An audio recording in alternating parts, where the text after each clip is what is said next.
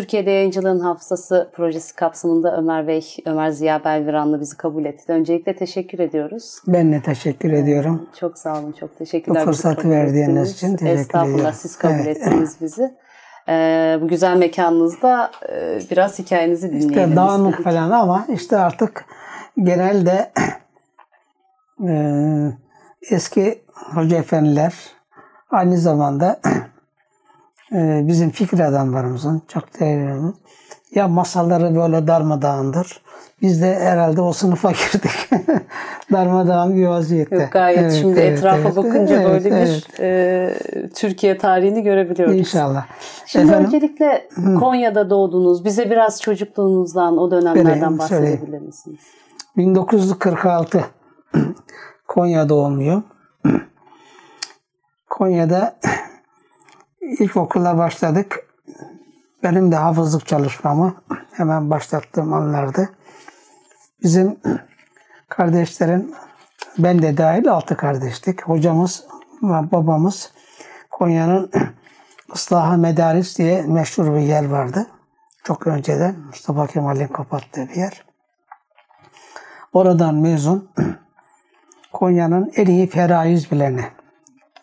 Yani bu miras taksimatı var ya şerif açıdan, onu bilen, aynı zamanda kaşık ticaretiyle meşgul.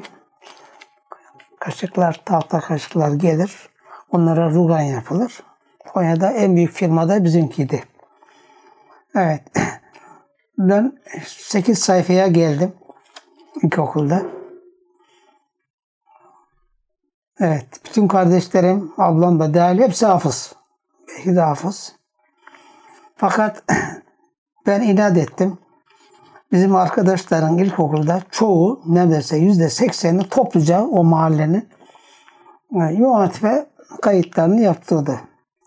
Tabii ben üzüldüm, ya söz verdim falan ama daha sonra o sözü yerine getiremedim. Hem şey yapayım, hafızlığa çalışayım hem de İmam Hatip'e gideyim diye. Nihayet bir takım şefaatçi hoca efendiler bulduk. Onlar pederi ikna ettiler ve nihayet ben de İmam Hatip'e gittim. Evet, 1964'te mezun oldum. Konya İmam Hatip'ten. Ondan sonra İstanbul Yüksek İslam Enstitüsü'nde abim vardı. İşte o sene mezun oldu. İlk mezunlardan Mustafa Fevzi Belviranlı. Abimin oradaki mezuniyeti Yüksek İslam Enstitüsü'nde mahdut miktarda. Biz de aynı şekilde çok sayıda talebe, İstanbul Yüksek İslam Enstitüsü tekti o zamanlar. Oraya girmek için nihayet müracaat etmişlerdi. Ben de kazandım. İlk 15 arasında olduk. İstanbul Yüksek İslam Enstitüsü o zamanlar Kabataş'tan Taksim'e çıkan bir yokuş var. Kazancı yokuşu derler. Orada Namık Kemal İlkokulu'nun çatı katındaydı. Evet. Güç bela o açıldı işte. Orada yatılıydım ben de. Yatılıyı da kazanmıştım. Evet. Peki Konya'dan İstanbul'a gelmeden evvel biraz aile ortamınızdan bahsedebilir misiniz? Çünkü köklü bir aileniz var. Köklü bir aile. Renkli bir aile aynı zamanda. Evet. Ali Kemal Belviranlı abim İstanbul'daydı. Tıp fakültesini bitiriyordu son sınıfta. Benim İstanbul'a gelişim zamanında. İşte o zamanlar İslam'ın Nuru mecmuasını çıkarıyordu.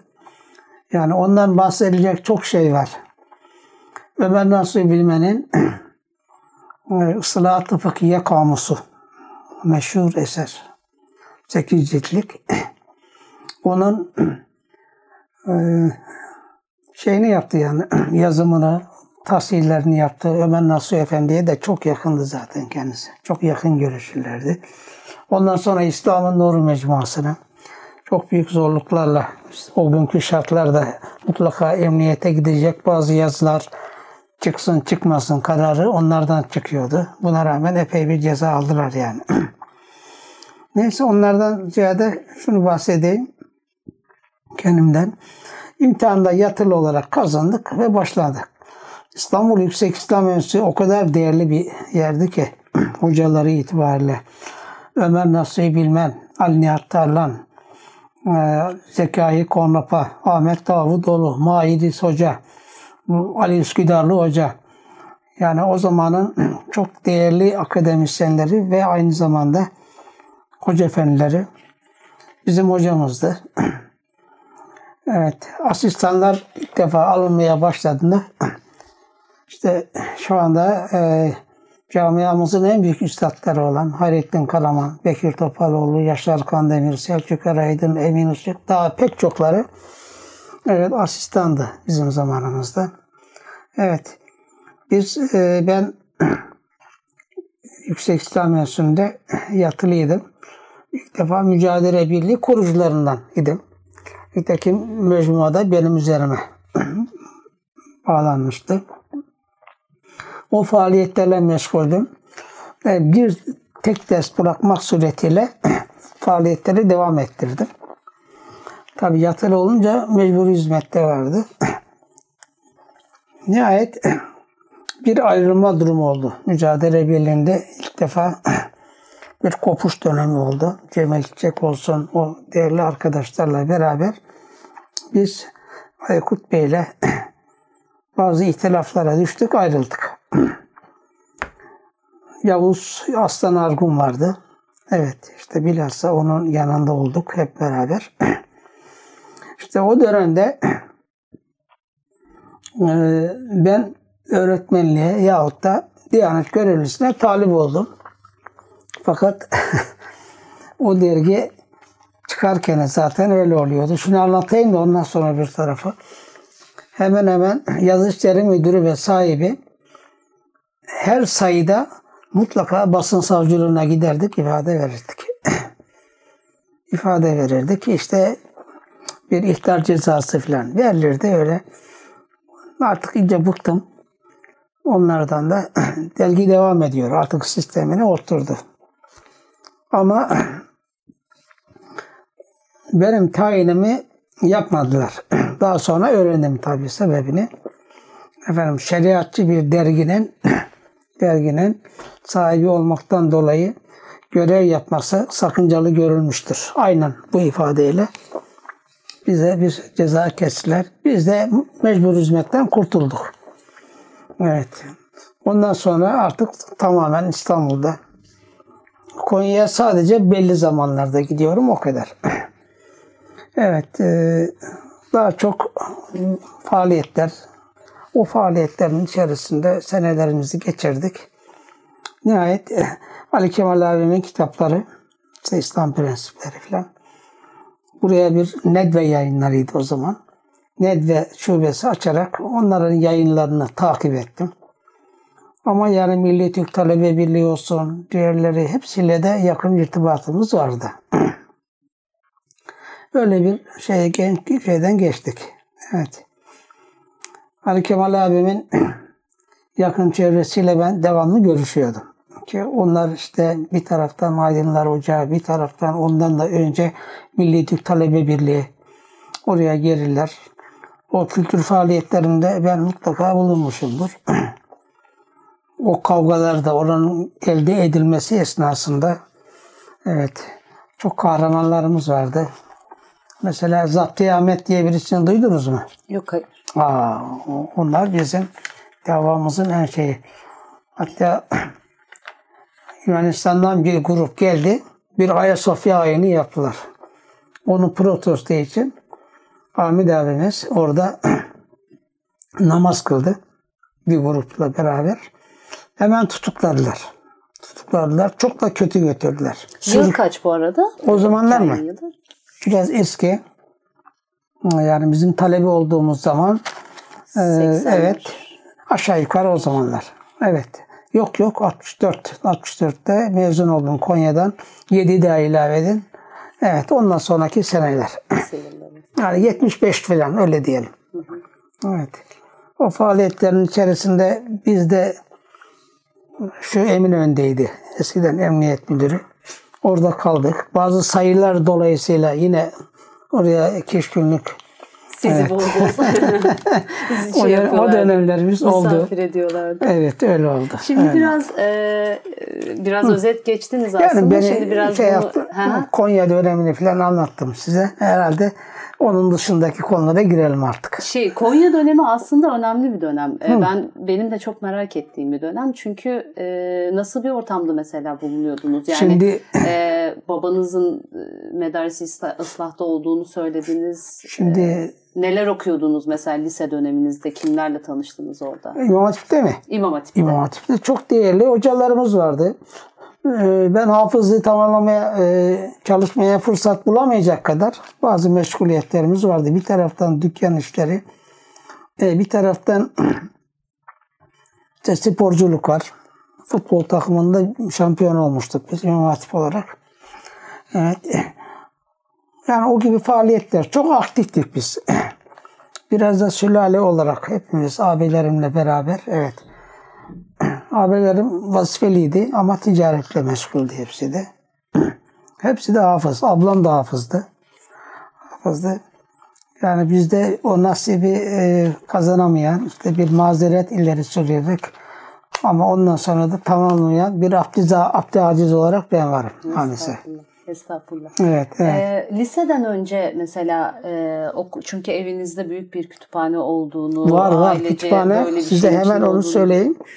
Harika bir kütüphane vardı. Ben İmam Hatip 4'teydim. 27 Mayıs ihtilali oldu. Bizim eve geldiler. Ali Kemal abim çok sevilirdi. Peder de çok bilinirdi. Onları sürükleyerek götürdüler gözümüzün önünde. Hayatımın en acı günleriydi. Neden peki? Gerekçe 27 Mayıs diye tabii. 27 Mayıs'ta gerekçe belli. Yani bir Halk Partililerin ihbarı var. Yani pek dinle alakası olmayan çevrelerin. Oradaki dini faaliyetler, bizim biraderler de çok aktifti. İşte gözlerine kestirdiler. Onları götürdüler. Onu hiç unutmuyorum o sahneyi. Peki ailenizin Demokrat Parti ile bir ilişkisi var mıydı siyasetle? Demokrat değil. Tabii yani o zaman İçinden yani biraderlerim öyleydi. Ali Kemal abim Konya'daki bütün fikri faaliyetleri organize eden birisiydi her gelişinde. İstanbul'da olsa bile yine gelirdi. Tabii İslam'ın Nuru mecmuası yeni başlamıştı falan. İşte o dönemlerde 54'ten 67'ye kadar işte o dönem yani. Böyle sürükleyerek götürdüler. Ben rahat ettim. Yani onlar gibi ben de hiçbir şeyden sakınmadan her türlü faaliyete katılacağım. Ne olursa olsun riskiyle. Mücadele Birliği'nde zaten o şekilde benimseyerek katılmış olduk. Evet. Konya dönemimiz böyle. İmam Hatip'te ben hafızlığa biraz daha devam etmek istiyordum. Talim dersi aldık. Hafızlığı bitirmeden. Talim dersi aldık. Bizim pedere söz verdik ama sözümüz yerine gelmedi. Tamamlayamadık. İşte bu meşgaleler sebebiyle. Evet. Sonra, yani gönlüm benim asistan olarak kalmak istiyordu. Bana bu hocalarımız da biraz evvel bahsettim. Çok yakınlıklarım vardı. Derslerim de iyiydi benim. Pek iyi dereceyle mezun olmuştum. Israrla. Fakat işte biz davaya hizmet etmek için artık okullardaki resmi görevleri değil de o zamanki hamaset duygusuyla işte bu yolu tercih ettik. Yani Mücadele Birliği içerisinde faaliyetleri. Yoksa yani çok arzu ediyordum eski hayalimde. Ben de orada asistan olarak başlayayım, devam edeyim falan diye. Şimdi İstanbul'a geldiniz. İstanbul Yüksek İslam Enstitüsü için. Kaç yılında gelmiştiniz? İstanbul'a 1967 mi 68 mi oluyor? Mezun oldum. 65'te geldim. İmam Hatip'ten mezun oldum. Kaç yıl okudunuz enstitüde? 4 sene zaten. 4 yıl okudunuz. 4 sene. Evet. Peki enstitüde yani çok o sırada zaten Ali Kemal Bey abiniz buradaydı ve bir çevresi vardı. Yok burada değildi. Değil miydi burada? Değildi. İngiltere'ye gitti. Birmingham'da orada bir ihtisas yaptı. İyi bir doktordu. Ama İslam'ın Nuru mecmuası zaten kapanmıştı. Oradan Konya'da da çok sevildiği için orada da iyi bir ekip kurdu. O da güzel bir faaliyetler yaptı. Bazı Pakistanlarla falan beraber. Orada hatta çıkardıkları bir ufak dergi de vardı. Türkçe ve İngilizce olmak üzere. İngiltere'de mi? İngiltere'de. Evet. Yani orada da boş durmadı Ali Kemal abi. Nihayet geldi. Muayenehanesi vardı. Haftada bir gün Konya'nın fakirlerine bedavaydı. Evet, onlar kuyruk olurdu, gelirlerdi. Konya'nın biraz da beslenme sistemi olarak Kayseri, Konya daha çok hamur işlerini yedikleri için mide rahatsızlıkları çoktu. Ondan sonra gastroenteroloji diye bir alanı seçti. Allah'ım, o alanda da bir doktor yoktu. Hastanede görev almadı. Büyük bir muayenehanesi vardı. Orası gelirdi. Çoğu hastalarının işte beslenme sistemi farklı olduğu için galiba öyle oldu.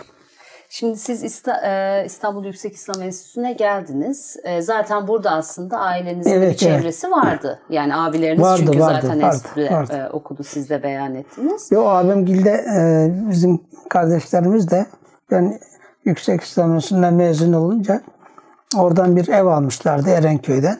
Topbaş sülalesine yakın. Orada İsmail Karaçam'la falan komşuyduk. Onlarla yakın temasımız vardı. Benim yani İstanbul hayatım çok güzel geçti. Çok iyi insanlarla beraber olduk.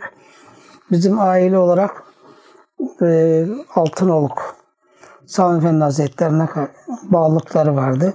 Benim de onlarla ilişkim fazlasıyla oldu. Yani Mücadele Birliği'nden ayrıldıktan sonra. İlk geldiğinizde? İlk Altınoluk dergisinin kuruluşunda ben de bulundum. Karşımızdaydı yazıhane. Abdullah Sert ile beraber. Evet, orada görev yaptım. Ondan sonra işte dergi işini arkadaşlarımıza bıraktıktan sonra ben yayıncılık alanında, Yüksek İslam Enstitüsü'nde o zamanki ismiyle doktora tezlerini hep ben bastım. 26 tane ayrı ayrı tezi ben bastım. Ondan sonra bazı arkadaşlara bir kısmını havale ettik falan. Ve o şeyler Hayrettin abi de dahil olmak üzere. Onların tezlerini ben bastım. Onlar da akademik kariyerleri almaya başladılar. Ama ben onlara devamlı işle dışlıydım yani. Ben aktif faaliyetlerin içerisinde bulundum. Şimdi iftihar ediyorum yani bu şeyden dolayı. Ömer Nasuhi Bilmen ilmi kelam ve akaid derslerine gelirdi. Bir abide şahsiyetti yani. Yani işleri başkanlığına getirdiler. Birkaç tane iyi niyetli adamın Milli Birlik Komitesi'nde şeyiyle işte şunları laikleştirme, daha başka şeylerle efendim bir başörtüyle alakalı hemen bir tebligat yap, dinin esaslarından değildir diye. Hoca çok sertti. Yok dedi. Ondan sonra istifasını verdi, ayrıldı. Hiçbir İslam'a aykırı zorlama karara imza atmadı. 2 tane bir tümgeneral, bir de orada bir albay var. Onlar idare ediyordu yani. Milli Birlik Komitesi adına. Hoca direndi. En sona ayrıldı artık. Tahammül edemedi. Yüksek İslam Enstitüsü'nde de derse geldiği zaman sınıfın mümessili benim. Abime de yakın olduğu için. Nihayet yoklamayı ben hemen önüne koyarım. Besmele, hamdele, salvele ile derse başlardı. Yani o konularda çok hassastı. Ondan sonra bir gün dersine başlayacağı zaman çok mahzun gördüm. Hocam hayrola dedim. Niye böyle mahzunsunuz dedim. Ondan sonra kendisi dedi ki enteresan bir şey. Yavrum dedi, aynı zamanda İstanbul'un müftülüğü devam ediyor. Bugün bir şeyle karşılaştım. Onun üzüntüsüyle hiç uyuyamadım dedi. Hayrola hocam dedim. Sen arkadaşlarını çıkarma dedi. Zil çalınca 3 dakika dedi. İzah edeceğim dedi. Bir hanımla erkek geldiler. Fetva istiyorlar. O zaman da Bekir Akif Efendi falan çok değerli alimler var. Yanında beraberdik dedi. Neyse fetvasını verdim. Adam dedi kalktı. Kalk kız kalk demiş. Ben Kasımpaşa'dan 25 kuruşla fetva alırım demiş. İstediğim fetvayı alırım demiş. Şimdi bu sözü öyle mukaddes değerlerimize karşı bir tavır olarak kabul ettiği için sabaha kadar ağlıyor, Ya Rabbim bunlara da mı duyacaktık diye. Bu kadar hassasiyeti olan birisi. Neyse arkadaşlara anlattı artık bunu bir. Böyle birisiydi. Zamanlara çok dikkatliydi. Yani zamanımızın en büyük fakihi. Hatta hala öyle. Hayrettin abi de aynı şeyi söyler. Türkiye'de fıkhın bir müstakil ilim haline gelmesinde Ömer Nasuhi Hoca'nın Istılahat-ı Fıkhiyye Kamusu bir rehber oldu. Kendisi de zaten bunu en güzel temsil eden bir kişiydi. Peki derdi. Enstitüde mesela neler okuyordunuz?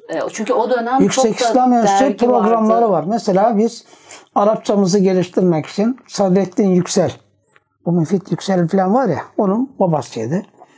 O İlmi Emel Cemiyeti adına o ders okutturdu. Ona giderdik. Onun dışında... Okul dışında giderdiniz. Okul dışında, evet. Ders saatleri dışında.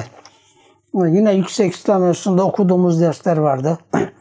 Ayrıca ilave olarak bazı metinlerden takip ederek. Yani Hayrettin Karaman fıkıh ilmi metodolojisi diye bir şey alanda ki yani bizim görüşlerimizi fıkıhla nasıl derinleştirme olduysa ona borçluyuz.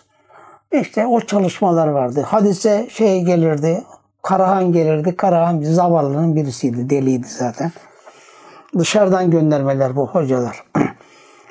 Yaşar Kandemir onun birinci asistanıydı. O şey derdi. Onlarla biz ayrıca okurduk yani. Vaktimizi hep değerlendirirdik. Hep onlara ders dışında bize kurs gibi yani öyle bir şey vermelerini temin ederdik. Bizim ufkumuzu açtılar onlar. Yani o dönemdeki asistan ağabeylerimiz ilerinin zaten onlar köklü hocaları oldu. Böyle bir kaliteli ortam içerisinde olduk. Ama o zaman grupların birbirlerine saygısı vardı. Saygısı vardı. Zaten çıkaranların da üstadları hep bilinen kişiler olduğu için yani onları okumaya gayret ederdik. Kimdi o gruplar? Mesela hareket grubu vardı. Mesela Milli Türk Talebe Birliği'nin var olduğu bazı tarikat grupları vardı. Bu Sami Efendi cemaatinin falan. Dergiler vardı bir zaman. O zaman fazla kitap yayınlanmıyordu. Yani çok az kitap. Daha çok konuşuluyordu. Korkuyordu yani. Kitap yayınlanırsa bu kitap toplanır. Mesela bazı yayıncılar vardı. Matbaalar vardı. Korkardı. Bu kitabı biz okuyalım başımıza bir iş gelmesin diye. O dönemler hakikaten sıkıntılıydı. 80'lere gelene kadar değil mi? Nihayet artık 80'den itibaren yollar açıldı. Elhamdülillah. O hocalarımızın çok değerli araştırmaları vardı. O tezler o kadar güzel tezlerdi ki ben onların işte o kadar hatta 30'u bulmuştu yani neredeyse. Onları bastım. Onların bir kısımları var burada. İşte böyle yani böyle bir hayat geçti. Peki... Musiki ondan sonra Bekir Sıtkı Sezgin'le bizim çok yakınlığımız vardı. Ki en büyük üstadlardan biri hafızdı zaten. Onunla Kök dergisini çıkardık. Benim sahipliğimde bütün sayıları pırıl pırıl işte o şeylerin hepsi orijinaldi. Mesela kapaklara hep Ebru kullandık. Hatta bir kısmı bizim Nihat Çetin diye bir abimiz vardı. Bu arşivde müdürlük yapıyordu devlet arşivinde. O zaman o devlet arşivindeki bazı şeylerin değerli kitapların yahut da kayıt kitapları diyelim kapaklarında hep Ebru var. Bizim burada kullandığımız Ebru'ların yarısından fazlası o Ebru'lar. O şey yapıyordu falan. Evet. Musiki'yi çok severiz. Biz ailecek. Evet. Abim bestekar aynı zamanda. Ali Ulu Kurucu'nun bütün şiirlerini bestelemiştir. Şiirle. Evet. Kendisi aynı zamanda yani Ali Ulu abi tam hafızıydı. Safahat'ın. Ali Kemal abim de neredeyse tama yakın hafızıydı. Çatır çatır. Safahat'ı evet. Hı hı. Evet. Peki İstanbul'a ilk geldiğinizde Milli Türk Talebe Birliği ile bir irtibatınız var mıydı? Yoksa daha tam ele geçmemişti o zaman. Daha ele geçmemişti. O Milli Türk Talebe Federasyonu ile orası büyük kavgalardan sonra nihayet ketenci vardı bir. Onlardan alındı. İlk genel başkan Rasim abi oldu. Rasim abi oldu. Ondan sonra artık yavaş yavaş geldi. İsmail Kahraman oldu. Bazı yani fikir kulübü falan diyerek emniyetin zorlamasıyla bazı yaramaz adamlar vardı. Onlar işte bazı kavgalarla falan oradan uzaklaştırıldı.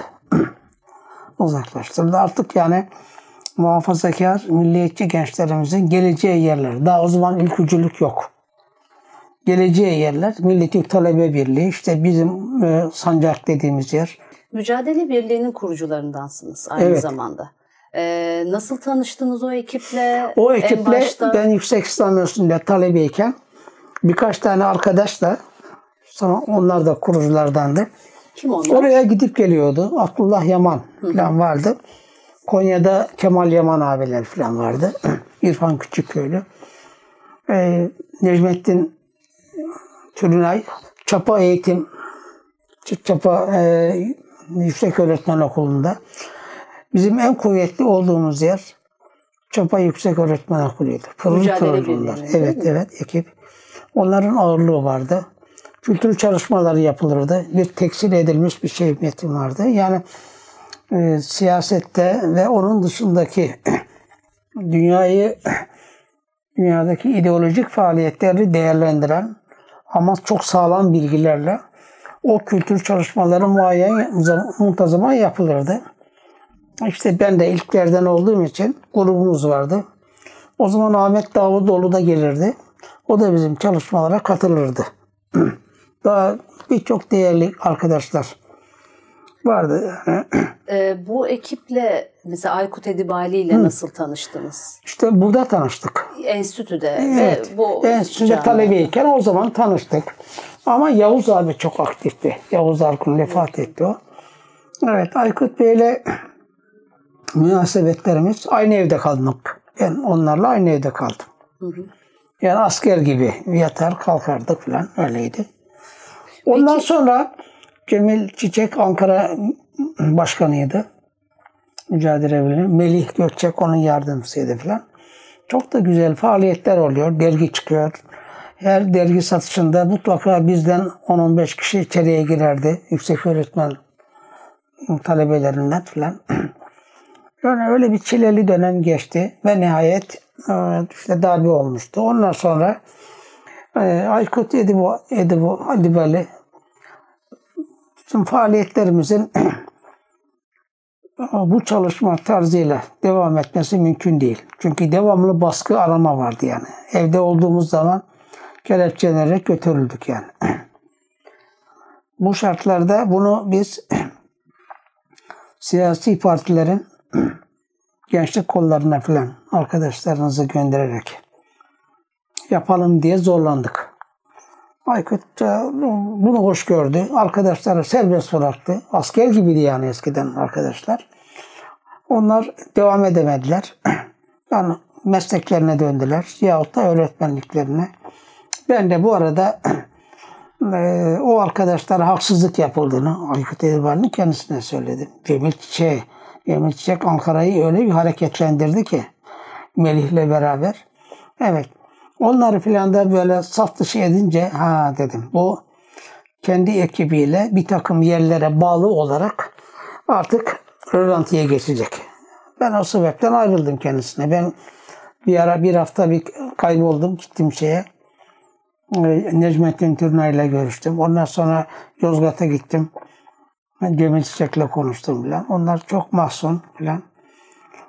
Ondan sonra artık hani çorap söküğü gibi derler ya. Dağılma şeyi oldu. Şu anda da devam ediyor. Ama etrafında yani çok az yani kalite itibariyle de çok yetersiz olan kişiler var. Mücadele Birliği dağıldıktan sonra işte Pınar ekibi ayrılıyorlar.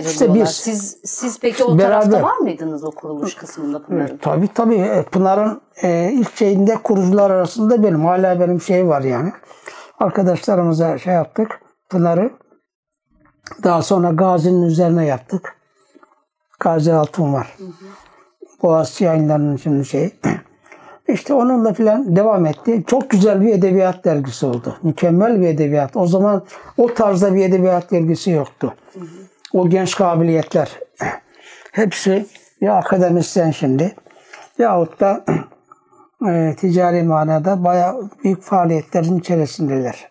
Peki şunu merak ediyorum. Şimdi Konya'da aslında bir hem tasavvufi bir yapı var. Aileniz de biraz bunun içerisinde. Buraya geliyorsunuz. Erenköy cemaatiyle de irtibatınız var. Enstitüden arkadaşlarınız var. Ama Mücadele Birliği biraz daha farklı bir noktada çok, duruyor bunlardan. Çok güzel. Öyle bir bam terime bastınız ki. Siz oraya nasıl geçiş yaptınız? Ben ondan sonra Konya'da aileyle neredeyse 2 sene telefonla bazen görüşürdük ama ben gitmezdim. Hoşnut değiller miydi? Tabii yani öyle bir şey oldu ki hepsi bizim sülalede ehli tarik yani şeye bağlı. Sami Fennel Hazretleri Sadı oraya bağlı. Evet. Sami Efendi'ye mi bağlıydı? Evet, evet. Hı hı. Bir de şu vardı mesela İrfan Küçükköylü. Çok böyle şeydi, sertti. Mevlana'ya falan çok ağır şeyler söyledi. O Konya'daki muhafazakar kesime Mücadele Birliği'ni adeta düşman haline getirdi. Yanlış yaptı yani. Yani değeri yoktu. Mesela biz burada daha sakindik. Onlarla da o çevreye de görüşürdük. Onlar bizi dinlerdi ama biz propagandaya çıkardık parklarda, şurada burada. Konya'da olsun, burada olsun. İşte ülkenin içinde bulunduğu şartları biliyor musunuz? Sözüyle girerdik. Evet, Siyonizm'den bahsederdik. Böyle dinlerlerdi. Evet. Ondan sonra belli saatlerde sık sık Mücadele Birliği olarak, ekibi olarak mesela ikindiden sonra o parklara dağılınır. Oradaki kişilerle yanına oturulur. Bir ahbaplık kurulur ama propaganda bombardımanına tutulur yani.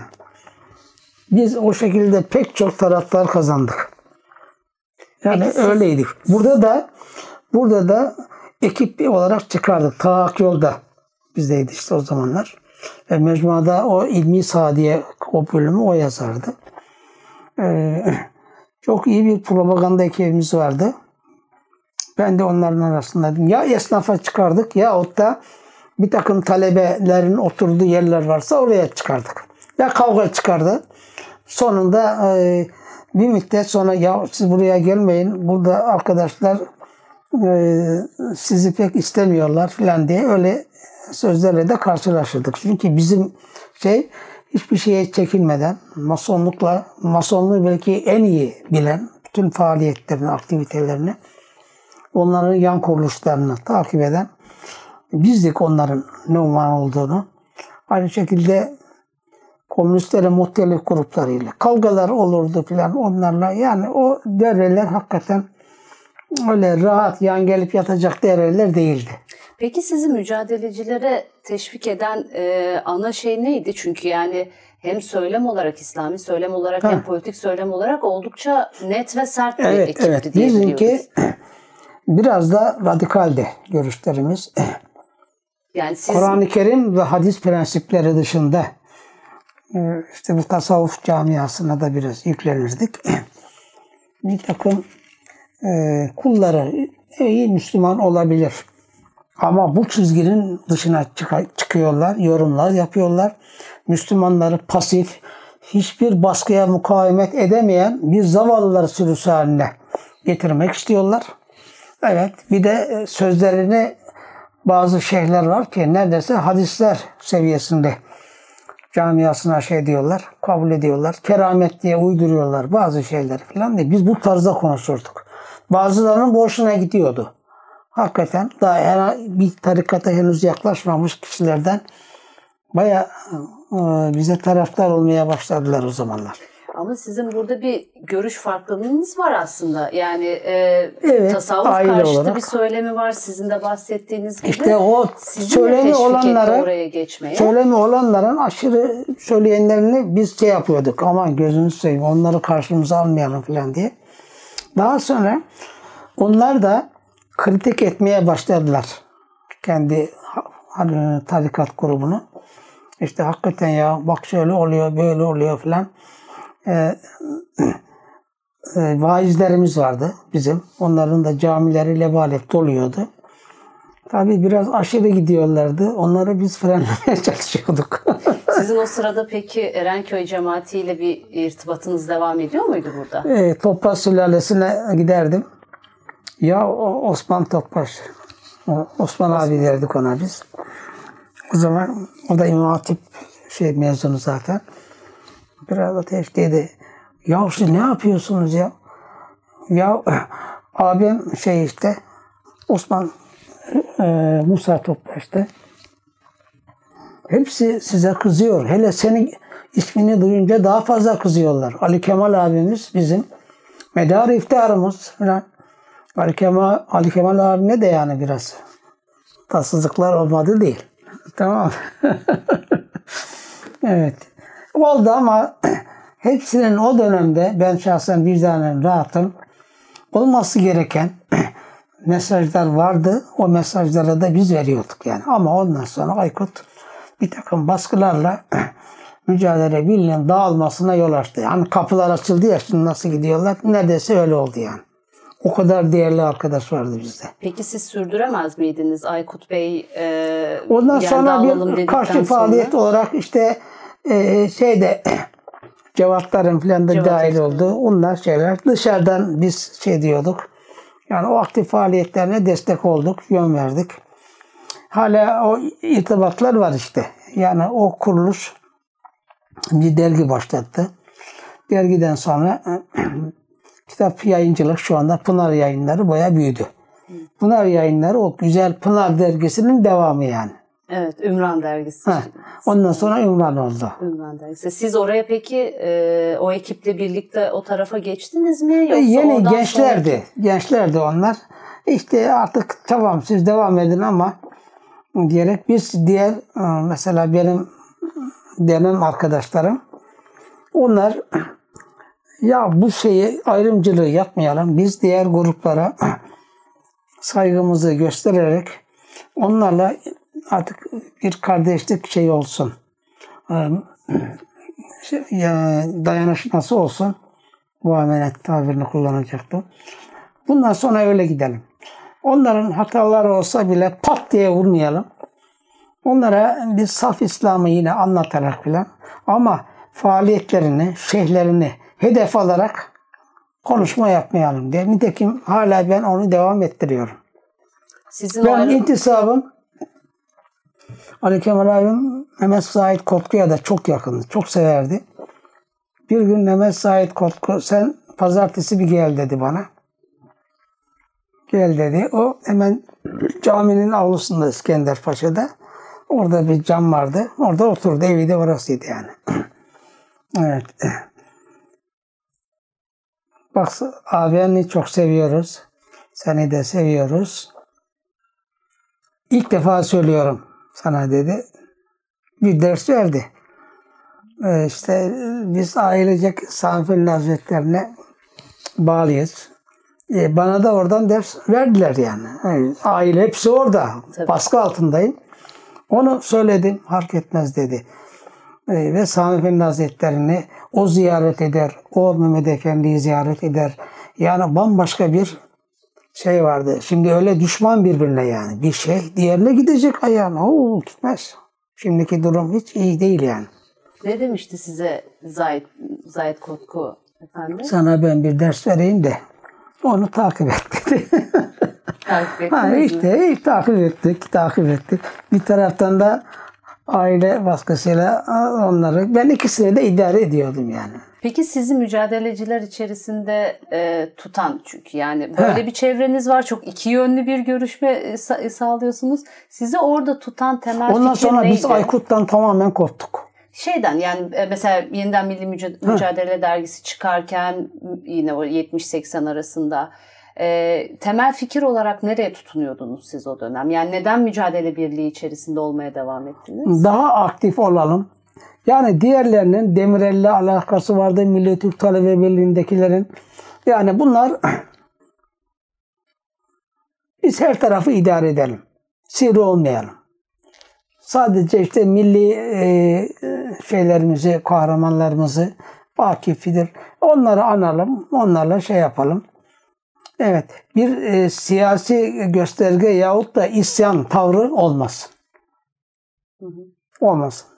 Bizim diğerlerinden farkımız oydu. Buraya biraz daha detaylı geleceğiz birazdan ama Yeniden Milli Mücadele dergisini çıkarıyorsunuz siz aynı zamanda. Ben ondan sonra bıraktım, devrettim. İrfan Küçükköy'e sahiplerini devrettim. Zaten evet, derginin. Neden? Burada her şey var. Hı. Diye artık Aykut'un o tavırlarına biz tepki gösterdik. O değerli arkadaşlarımız. Yani işte Cemil Çek falan hepimiz Melih. Öyle olunca yani bizim de ismimiz hala devam ediyor benim isimle. Ben kabul etmiyorum dedim yani. Bunu tamam dedim. Neden böyle bir dergi çıkarmak istediniz? Nasıl? Bu o Yeniden Milli Mücadele. O zaman mecburen çıkacaktı. Yani o sesimizi 10.000 basıyorduk. Başka dergi yoktu. Evet. Birçok sayısı toplatılmıştır. Evet. Peki bu dergi sürecinde bize anlatabileceğiniz ilginç bir anekdot var mı? Dergi sürecinde yani işte polislerin sizi sık bizim Yıldırım Kemal Akıncı diye bir abimiz var. Kuruculardan o da. İyi evet, avukat ama Yıldırım Kemal Akıncı. Evet. Şimdi dergi satmaya gönderirdik. Sirkeci istasyonun önüne. Böyle toplu yerleri. Evet. Orada hemen ya toplatırlardı yahut da karakola giderlerdi. Orada dururlardı. Ondan sonra ben de mecmuada dururdum. Bazen biz de giderdik yani satmaya. Ondan sonra giderdik onları sözde savunmaya falan. İnsaflı polisler vardı o zamanlar. Tam böyle gavurlaşmış sekülerler de vardı. Onlar da siz birkaç gün burada bir yatın da evet, Türkiye'yi tanımış olursunuz diye. Aynen bu ifadeyi kullanılırdı. Evet. Ben bir yarım gün kaldım orada yani. Daha doğrusu ikindi gittik, sabah çıktık. Leş gibi kokardı oralar. O Sirkeci'deki o yerde. Derginin ve Mücadele Birliği'nin bir ofisi var mıydı? Vardı. Neredeydi? Vardı. Milli Türk Talebe Birliği'nin karşısında. Hemen karşısında. Ha, 3 ve 4. kat orada. Hep orada sürdürdünüz. Hep orada. Faaliyetlerimiz oradaydı. Yayınlar da oradaydı. Kültür çalışmaları da bir kısmı oradaydı. Daha önce vilayet han var bir de. Valiliğe bakan. Evet. Evet, onun çatı katıydı. İlk kuruluşumuz orada olmuştu. Evet. Bu Yeniden Milli Mücadele dergisi kapandıktan sonra Marifet'i kuruyorsunuz değil mi? 80-81 mi? Evet.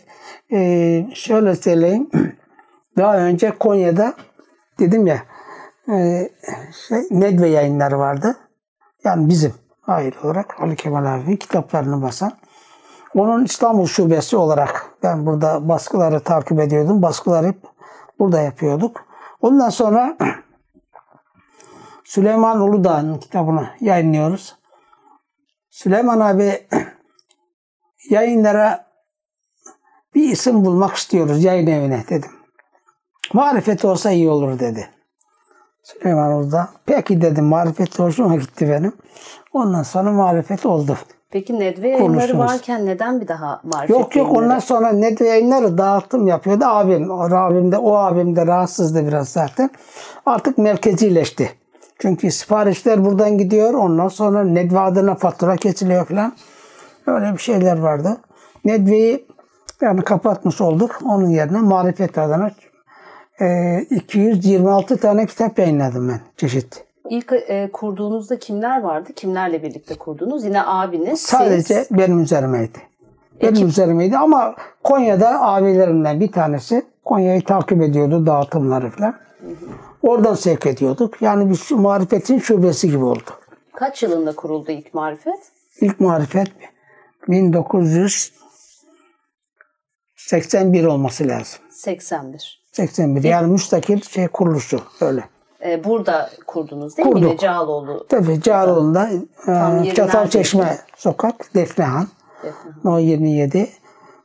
Orada 3. kattı. Daha sonra katın tamamını şey yaptık. Kitapları da orada depoda durmasın diye. Öyle yapıyorduk. Bizim orası işte arkadaşlarımızın eski yeni geldiği bir şeydi yani. Buluşma yeri gibi bir şeydi.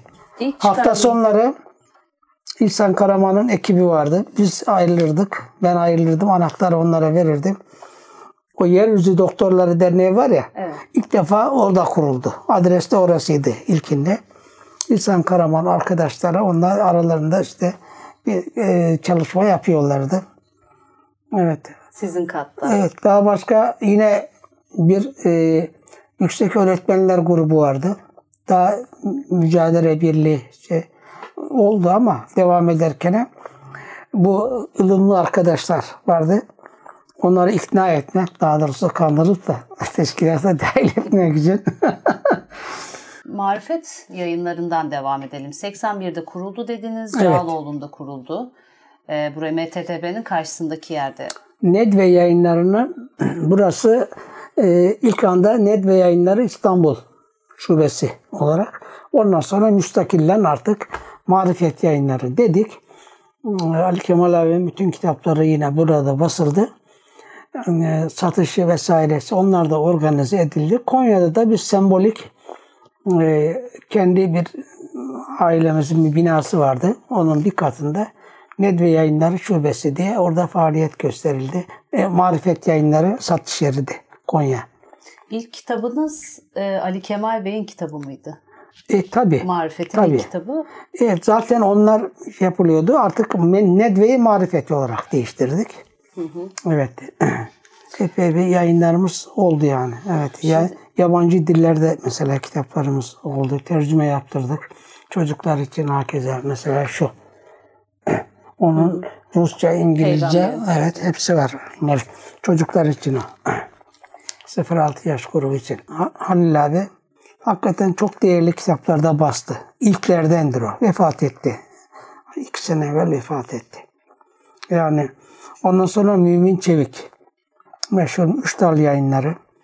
O da çok kaliteli kitaplar çıkardı. Çok kitap çıkardılar.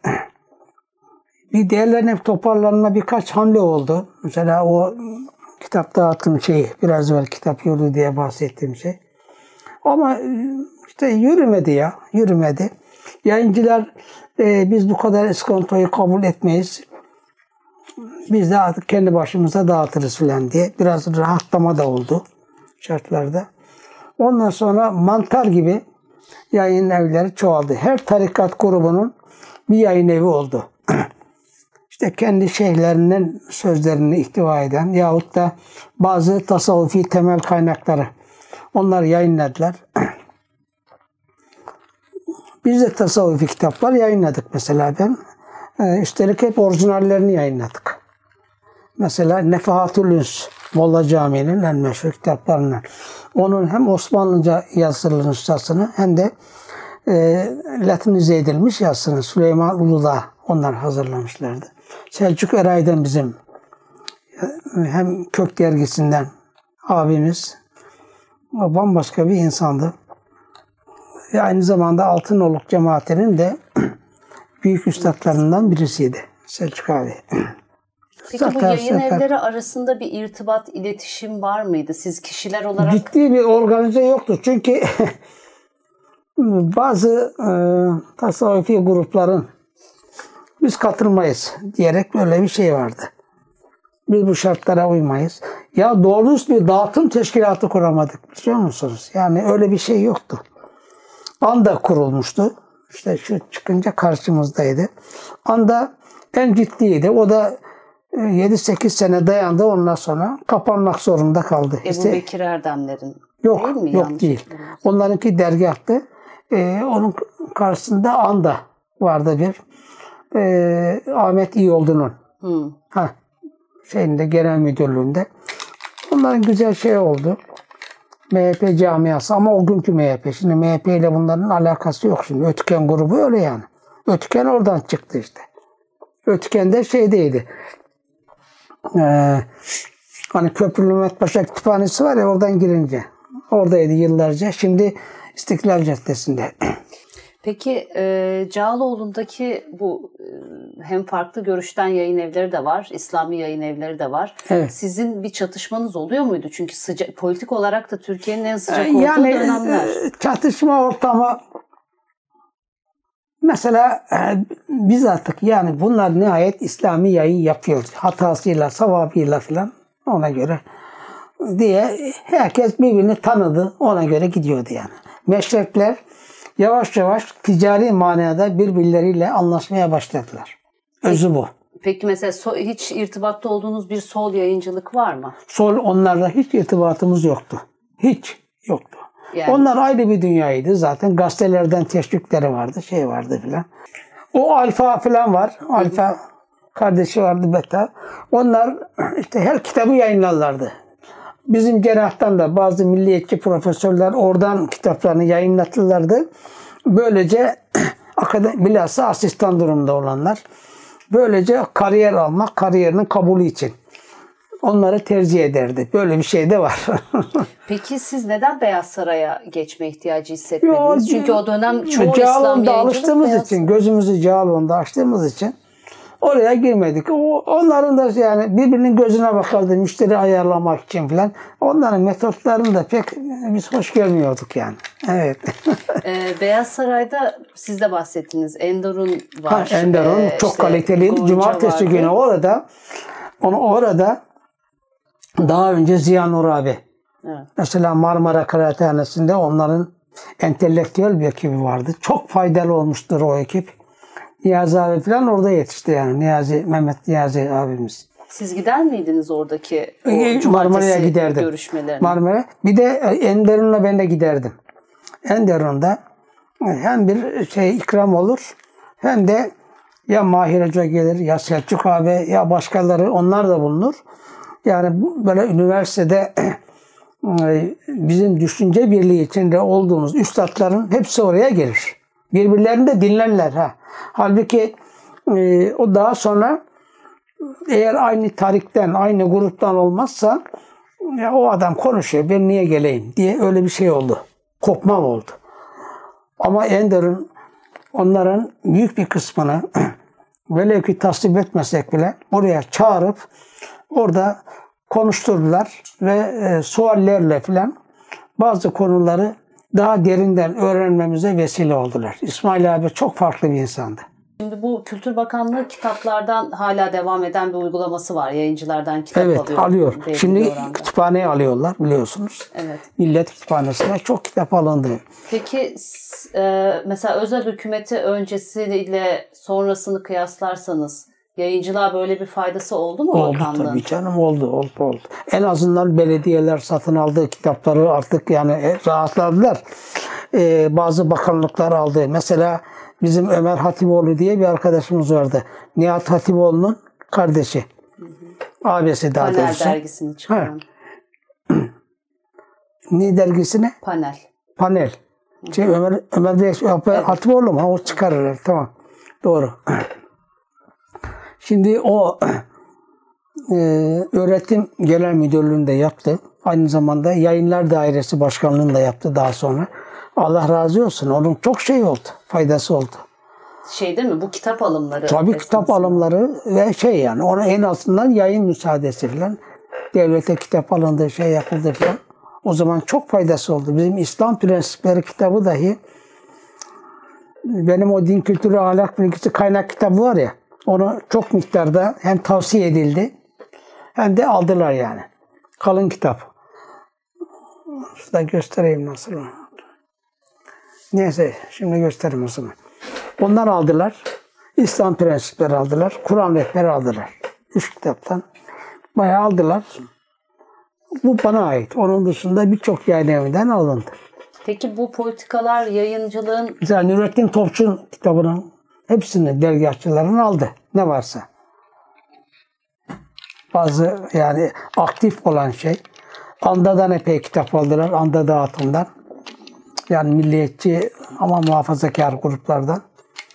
O zaman girdi. Ondan önce hiç yoktu o kitaplar. Peki biraz daha toparlarsak inşallah. Şimdi Marifet Yayınları devam etmiyor. Nihayete bitti. Erdirdiniz. Evet, evet. Hangi yılda? 2 sene oldu. 2 sene oldu. Yani 2018'de. Evet. 2018'de bitti. Marifet Yayınları'nı şimdi geriye dönük baktığınızda yaptığınız yayınların ve yayın evinin bu kültür dünyasında ne gibi bir karşılığı var?